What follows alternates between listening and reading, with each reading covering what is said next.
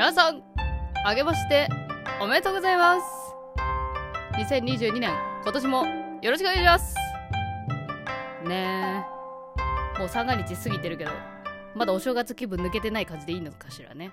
人によってはもう今日から仕事だったわっつって、もう今日ざめもいいとこかもしれないですね、こんな。てんてけてんてけてん言われても。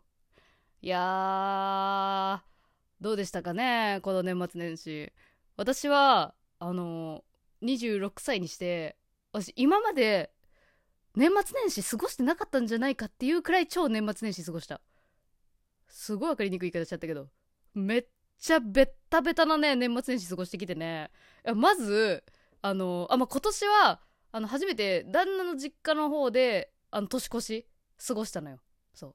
旦那の実家にお呼ばれしましてそこであの年越しそばをあの振る舞っていただいて。ね、私は、そう、あの、あ、お皿洗い、あ、姑、嫁姑問題、あ、あ、あ、みたいな、ね、内心で、やっぱ、やっぱ、やっぱちょっとくらいは思う、思うさ、そりゃ。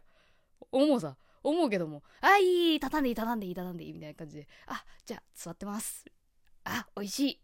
ありがとうございます。お、美味しいってや、やね、やりに行ったんだけど、そこでね、そのお蕎麦を振る舞ってもらったりとか、あともうなんならあの宿をね、あの予約しといてくれてて、あのね、そうホテルね泊まらせてもらったりとかもう至れり尽くせりな姫プの年末年始年越しだったんだけどあの本当に最高でさほんで今回あの本当初めての経験っていうかあのわざわざそのなんだろうその義理の実家の方に帰って成し遂げたいことがあってあの行ったのね。もうもちろん一緒に家族で年越しするっていうのももちろんあまあそれがメインなんだけど行ったら除夜の鐘を鳴らしたいっていう。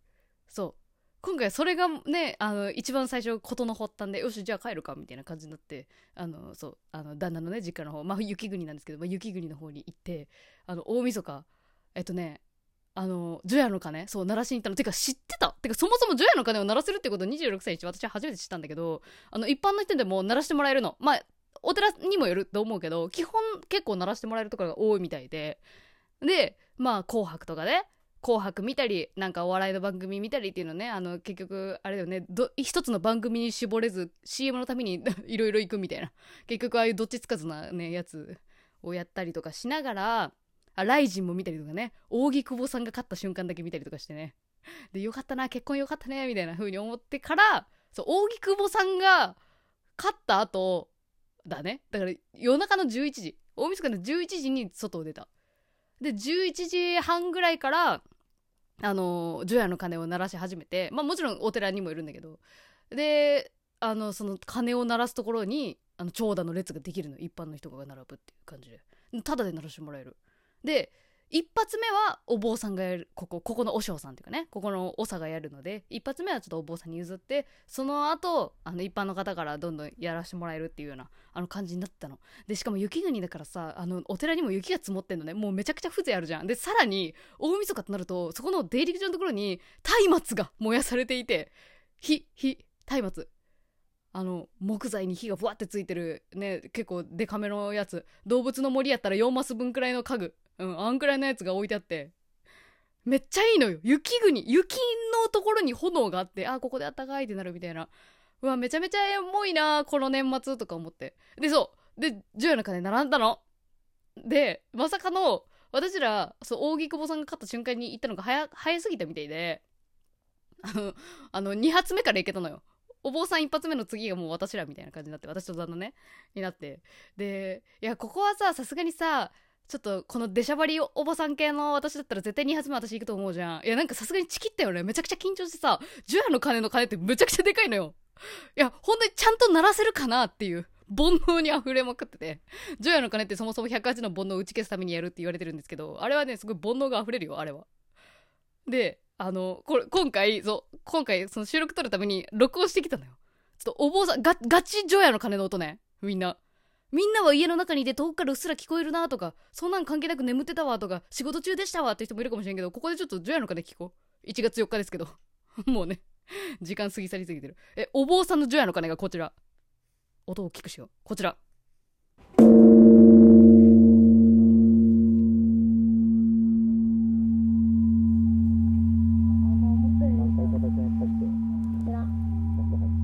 あピーポーピーポーくるね。いやめちゃくちゃ長くない？これお坊さんの除夜の鐘。これさめっちゃうまいのよ。めちゃくちゃうまいのこれ打つの。いやもう当たり前だよね。本職だからね。めちゃくちゃうまいの。でもこれがめちゃくちゃうまいってなぜわかるかというと次ね私が私があのジョヤの鐘打った時の音も取ったからこれ聞いてみて。私のやつ 本当に下手やし。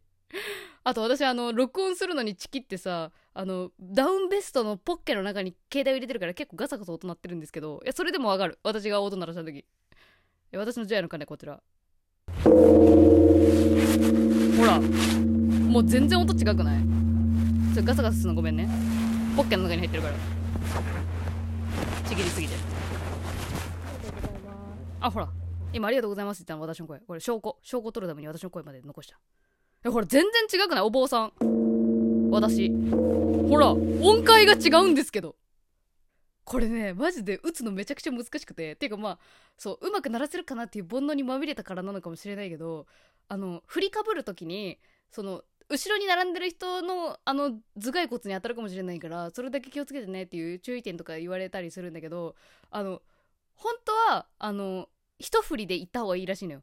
でも意外と重くてこう行ったり来たりを2回くらい繰り返してからポーンってやっちゃったのね私は。てかまあそうやってやややらないと勢いがつかないからそうやってやったんだけどその勢いついてポーンって打った後にその余韻でもう2発くらいあの感性の法則棒の棒の感性の法則でもう23発いきそうになってそれを止めるのに必死っていうね。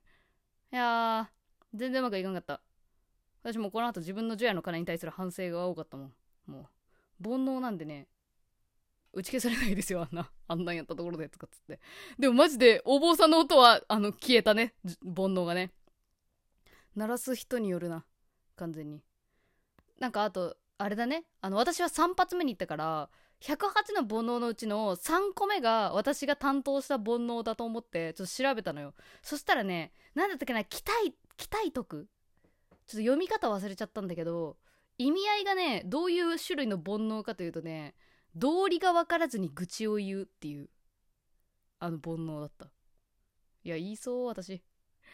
道理が分からないことで愚痴を言う煩悩を消してくれたらしいんですけどあ確かに今までその煩悩すげえ濃いめに持ってたなみたいな。え通行の邪魔してるやつってなんなん？みたいなのとかさ。むちゃくちゃそれやんっていう。3つ目の煩悩やったわ。はい。えー、除夜の鐘報告でした。まあこれを鳴らしたりとかしてね。あのハッピーニューイヤーは外行って。うん。で0時04分。12時4分にねおみくじ引いた。マジ。おみくじ RTA してるやろ。除夜の鐘鳴らしてるところって大体よね初詣も一緒にやってるから。そのまま初詣でさ夜中の。ね。で吉。はい普通。ね悔しくてその次の日もう一回別のところでおみくじ引いたら大吉ね。はい強いね。大吉。大吉ってこんな簡単に出たっけ？ってちょっと一瞬びっくりしたんだけど私の旦那も大吉出してさ。なんか気使われてる？みたいな。若干思ったよね。まあでも大吉らしいんでね。全然ハッピーでした。はい。まあ私の年末年始はこんな感じですかね。あと年越しそば食べて。あと何したかな。初詣行ってお守りとか柄にもなく買ってみたりとかして。あでもこういうのもやっぱいいなみたいな。思いましたね。あーでもやっぱそうだ。感じ方の違いとしてはこういうザお正月みたいな。ね挨拶回りもしてみたいななんかそういうのをやって思ったけどやっぱねこれまでがねそのお正月とかバイトしてたから基本的にそのなんか無縁だと思ってたというかさななんだろう。なんかうん。お正月ってなっても全然ハッピーな気持ちになんなかったんだけどなんか今回やっぱねその自分が働いた時のことを思い出してこのこの今の充実しているこの時間は多くの人間の犠牲犠牲の上に成り立っている幸せなんだっていうのをねすごい噛みしめたよね。すごい重たいこのね三が日こたつの中でダラダラ過ごせたのももういろんな人の犠牲があってのだからただの休みよりめちゃめちゃリッチな休みを私は取ってるんじゃないかという。えリッチだよね多分ね。普通の休みより価値が断然上がってないなんかその他の人と比べるとっていうかその相対的な価値になっちゃいますけど。うん。なんかそんな風に思ったな。でまあ自分が働いてる側だった時は特にそうなんだけどそのなんかいちいちその三が日の後に「あ明日から仕事」とか「うるせえうるせえ」とか思ったんだけどいやこれはねさすがに言いたくなるっていうのも分かった。そっち側に立ってみて。なんかうん。いやーでもなー。なんかそのシームレスな働き方その平日休みの人とかそういうあのシフト系シフト土日休みではなく平日休み系の不規則な形で働いてる人とかだと多分正月休みとか多分メリハリのないまま多分このもう年越しねされてると思うんだけど。いやーこれはねどっちも味わってみるといいですねやっぱね。私は思いっきり休むっていうのを体験してねだいぶ嬉しかった。いやだから本当にみんな嬉しいんだろうなまとまった休みって。と思うわ。で自慢自慢じゃないんだけど自慢したくなっちゃう。自慢口みたいなのをしたくなっちゃう気持ちもわかるなっていう。だからゴールデンウィークになったらまたみんないろんなとこ出かけたりとかねするのもねなんか分かってきたね。私はすごい嫌だったけどなんかみんなが楽しそうにしてるのが憎らしくてしょうがなかったんだけどね。やっぱどっちの立場も経験してみることでうん何も言えなくなりますね どっちのことも何も言えなくなるっていう最終的に黙るんじゃねえかいろんなこと経験しすぎたら。えー、まあ、そんなことを喋っていたらもう時間になってしまいました。えー、とりあえず、あの、今年も、とりあえず、今年もよろしくお願いします。イエーイ今年もいろいろやっていくぜはい。えー、皆さんの年末年始はいかがでしたでしょうかあ、いろんなね、あのー、動画映像系とかも見たんで、その話もちょっとまた別でしたいなと思います。ほんじゃ、頑張ろうぜ今年1年も。じゃあね。番組が面白かったら番組フォローをよろしくお願いします